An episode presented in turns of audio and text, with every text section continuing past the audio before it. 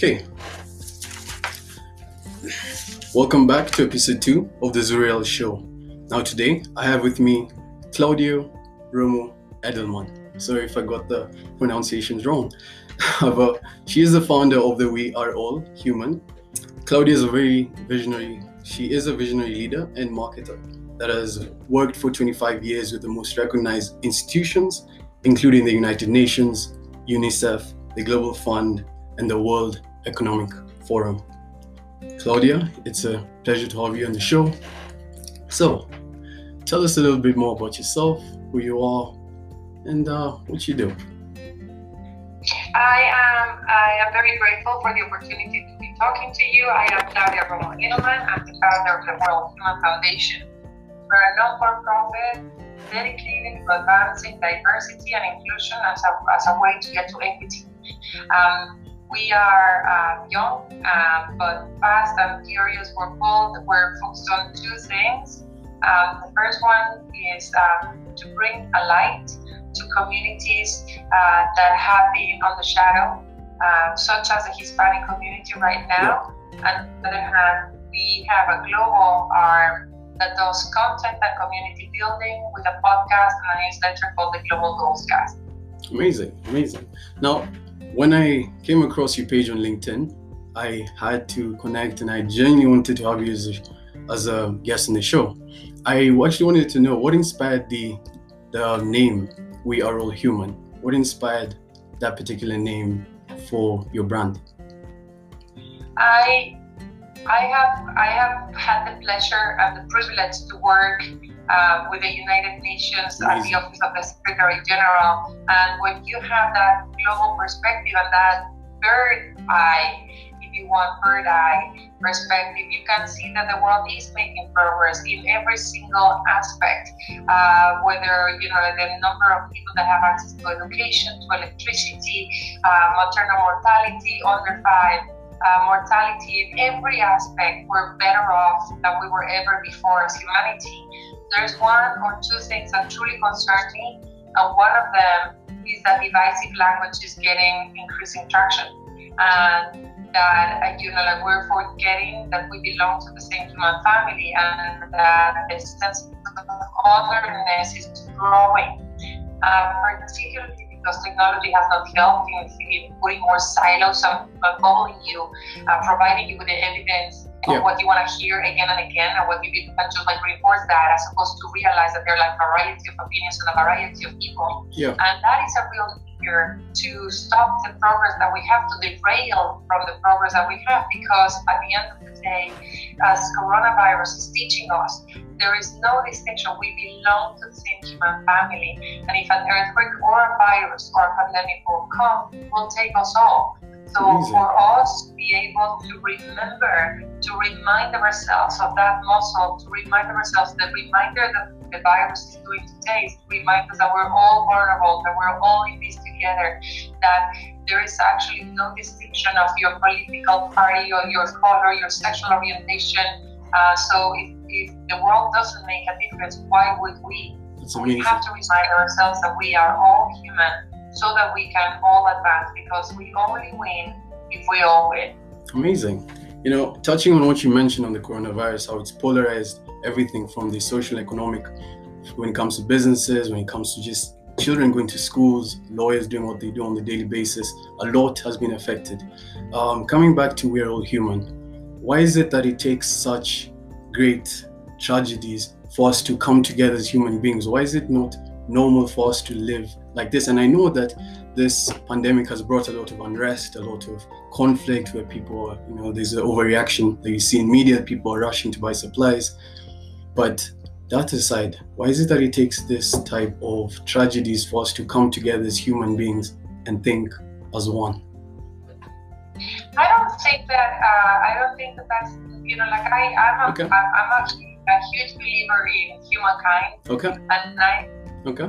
That um, the world is more malleable than what we think. Mm. And in seeing, and you have been seeing that as well, transformations, that societal behavioral transformations that were hard to believe before they started. You know, I um, I, I, I grew up in a world where uh, smoking was super sexy and super aspirational. Right. And like, my father wanted to have like these cowboy super tight jeans and the boots like a Marlboro man. And my mother was like, you know, practicing her smoke brows Right. to make them. So that was the thing. And it was aspirational and it was uh, allowed and it was socially acceptable. And, uh, you know, like, and at some point we made the switch we understood that that was not good for society, that that was not for good for health, that was not good for governments, that was not good for anybody. And you no longer can smoke on planes. Uh, it's totally forbidden by law Right. uh, to smoke in, in, in private and public, public places. It's societally um, reprehensive. So Right. you're not, you know, like, and, and then at the individual level, you feel that it's socially unacceptable. So why wouldn't we aspire to make racism and discrimination the same, go through the same journey? Why would we doubt that that is possible? It's just we have to make us make up a point of understanding why this is a better route than any other, and just making sure that we follow those tracks Yeah. that we have seen other in other areas that I have worked on that we have seen change. Amazing, amazing. Now, take me through who Claudia was. In terms of when you started off your journey, what was one of the biggest challenges you encountered when you were growing We Are All Human? I mean, We Are All Human is a very young organization Yeah. to start with. Yeah. And one of the most important, I think that one of the most important challenges that us and any other found is just to be very clear and focused on what you can do or what's your unique value proposition. Why does it matter? Why are you uniquely, uh, you know, like, uh, what, what, what is that you uniquely can achieve? And so having a very clear theory of change what are the issues that you want to solve, what are the outcomes that Yeah. you want to achieve, and what are the actions that you take. Uh, it takes time and it takes iteration and it takes flexibility. And I'm deeply grateful for the members of my team that have been there for, with me from the very beginning, understanding how do we actually navigate, what is the value added that we have, how do we actually change completely and adjust. Uh, we were just about to launch a campaign Yeah. uh, three weeks ago when coronavirus arrived, and we had to literally change 100% what we were doing to adapt it to the new reality. And so it is it is that flexibility and that uh, agility of the mind that uh, I'm very grateful for working in a small social enterprise. Um, but also for We Are All Human and for all the organizations in the world, having a very clear strategy, focusing on what you can achieve, and just being crystal clear about the areas that you're not going to be able to achieve, that you're not going to be able to touch, and ap- applying your professional skill set with a very single, you know, with a laser focus on what you want to achieve. I think that was one of the main challenges we, we faced Right. at the beginning. Um, also, is one of the main challenges I think that corporations and organizations today are facing, particularly when confronted to um, to to to shift and change the, the humanity we're living today. Amazing, amazing. Now, you mentioned that you were the coronavirus hindered the launch of one of your particular campaigns. However, one thing I noticed was the launch of the recovery campaign. And when I read about it, I was really impressed in terms of its mission, its objectives, and what it aims to do. I just wanted to get your two cents on why you started it and your overall vision, what you aim to do with the recovery campaign.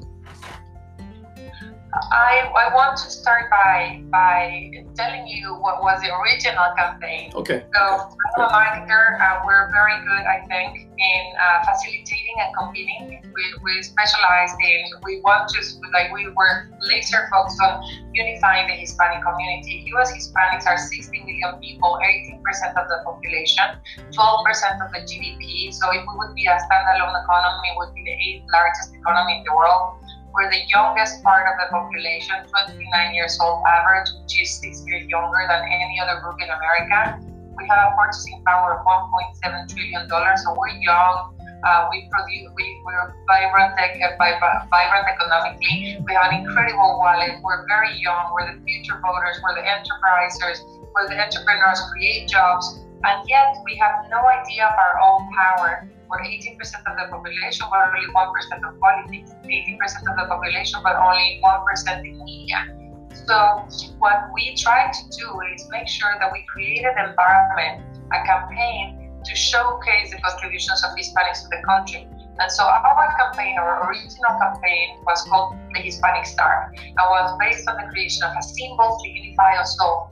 A symbol like the rainbow was for the LGBTQ right. five years ago. Yeah. Um, so we created this symbol and said we have to produce a platform to showcase the, the Hispanics to the country so that we can move from invisible to visible, from negative to positive, from takers to makers. And we were ready to launch on the 26th of March at the opening game of the Major League of Baseball at the White Sox Amazing. Stadium, and boom, coronavirus happened. Oh. So, with all the assets, with all the work, with all the research, with all the investment that we had, we had to actually take a, a you know, like a decision on whether we pause simply the campaign and we wait until is over by the fall, or whether we use the energy, the infrastructure, the networks that we have to apply it to the people that have been disproportionately affected by COVID 19, which include Hispanic small businesses, entrepreneurs, and independent workers.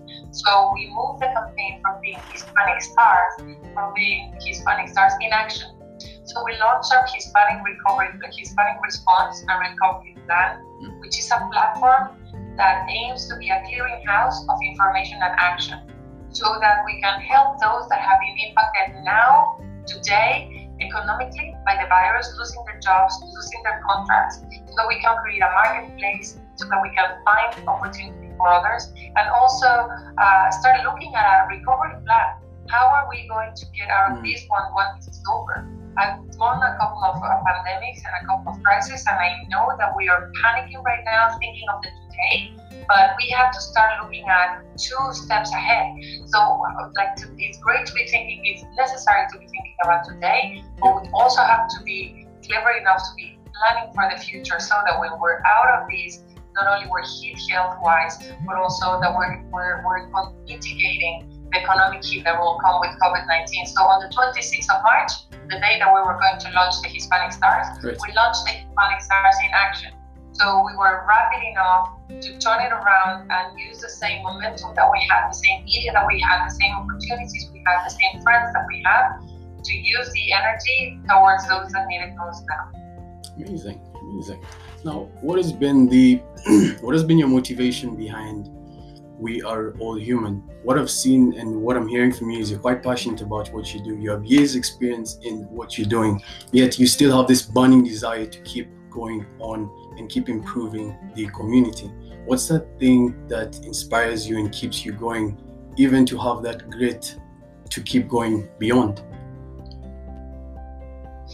Um, I don't know. I, I, I absolutely believe everything is possible um, and and I wouldn't want to have uh, my community knowing what I know and having seen what I have seen, um, knowing that it's change is possible. I yeah. would I wouldn't you know like ten years from now go back and say like, well, I could have made a difference, but I didn't. Amazing. So um, I think that that's where you know like I had I had a personal um, I had a personal experience very early on in my life when my parents had two babies, and um, and I I was the only one that survived.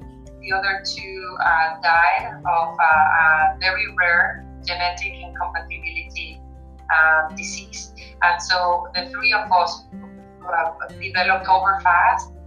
Then when we uh, when they achieved nine months, they started going back. So instead of running, they started walking and from walking, crawling and from walking, sitting and so on until they died. So I grew up pretty much in a microscope uh, where all my family was looking at when am I gonna die. And all of a sudden I was dying and I was like surviving and I was like racing, like growing and, and being completely uh, happy and normal. And they um, and and I grew up thinking that um, I was not only strong, uh, but actually stronger than death because I was able to beat it up and there must be a reason. But if I was able to beat up death, then everything is possible. Easy. So when you tell me that, you know, when you tell me that a virus is gonna come and slam us all, um, I say yes, but we have to be ready and we will go through this and we will, you know, like, and we will use that to unite right now to create a sense of solidarity that we need so badly because the world was so fragmented. So I hope that we use this opportunity that the world is giving us to take the momentum to re, like to survive, but also to survive in a different way, in a way where we're less connected uh, to technology, less connected to our ideas, and more connected to the world and humans. Amazing, amazing. That's honestly a very inspiring story. Honestly, I will not have thought of that in terms of that being a source of motivation. Thank you for sharing that with me. Now, we reached the end of the interview. I like to keep things nice and snappy. I really enjoyed the brief conversation we've had. It's amazing to hear about you and learn from you, just from your mindset to how you achieve your goals and how you set your particular ambitious targets. Now, I just have one final question, which aims to, I guess, give my audience a deep understanding on who you are and what you value in your personal life. So the question is, what does success mean to you? um, Arianna Huffington, one of my mentors, and I work with her on Thrive Global. Arianna Huffington started talking to me about this like 10 years ago about how narrow the definition of success is in the world. And it, it, it got deep to me because it's true. When you're in school, the only thing that mattered before uh, were your grades. Yes. Uh, yes. Like in, in the 50s, the only success measures were power of money or beauty. And I, I think that having the range of um, like a wider range is what success look like is that is not only super important for all of us, but it was very important for me to understand, um, you know, like what what drove me. So I think that success for me means that I am able to make a difference, and if I am working on onto something, that I put my entire self into it um, seeing how I am able to expose my children and my family to you know like a wide range of uh, of, of, people, of mentality, uh, of ways of being, so that we can have that incredible sense of you know, the world. Mm. I think that having a very healthy uh, life and a very healthy relationship with uh, you know with myself with my children, with my husband, with my family is important. So I think that I have a range of 10 things that define success for me. Uh, and, and, and it, is, it is absolutely not narrowed down to uh, to the traditional two things or three things that matter. But it is very, very important that all of us have a sense of here my top five, for real, for me, what matters yeah. me quality matters a lot, or someone else would not matter so much. So having that sense of what matters uh, and how the youth define success well beyond what you know, like the traditional ways are is a great exercise that I would recommend all your audience to. Definitely check it out. 100%. I would honestly recommend it to the end. Now, I've reached the end of the podcast. It's been an amazing recording, and I'm sure, hopefully, I'd get the opportunity to do this at a later date. However, I'd like to just give you the opportunity to let the people know how they can get in touch with you, uh, know about you, and be involved in what you do. Thank you. I appreciate that a lot. Everybody needs to be on this one together. Please join us at the Human uh, Foundation work. Uh, go to the HispanicStar.org, HispanicStar.org If you want to work on something related to COVID. Ambassadors that are organizing hubs at the local level. We have hubs in 25 different cities all across the country. If you want to work with us in general, you can reach me at claudia.worldhuman.org, claudia at worldhuman.org. Go to the hispanicstar.org for any information that you need. Thank you so much for the interview. Thank you very much, Claudia. Have an amazing day ahead of you. Thank you for your time. Yes. Thank you. Thank you.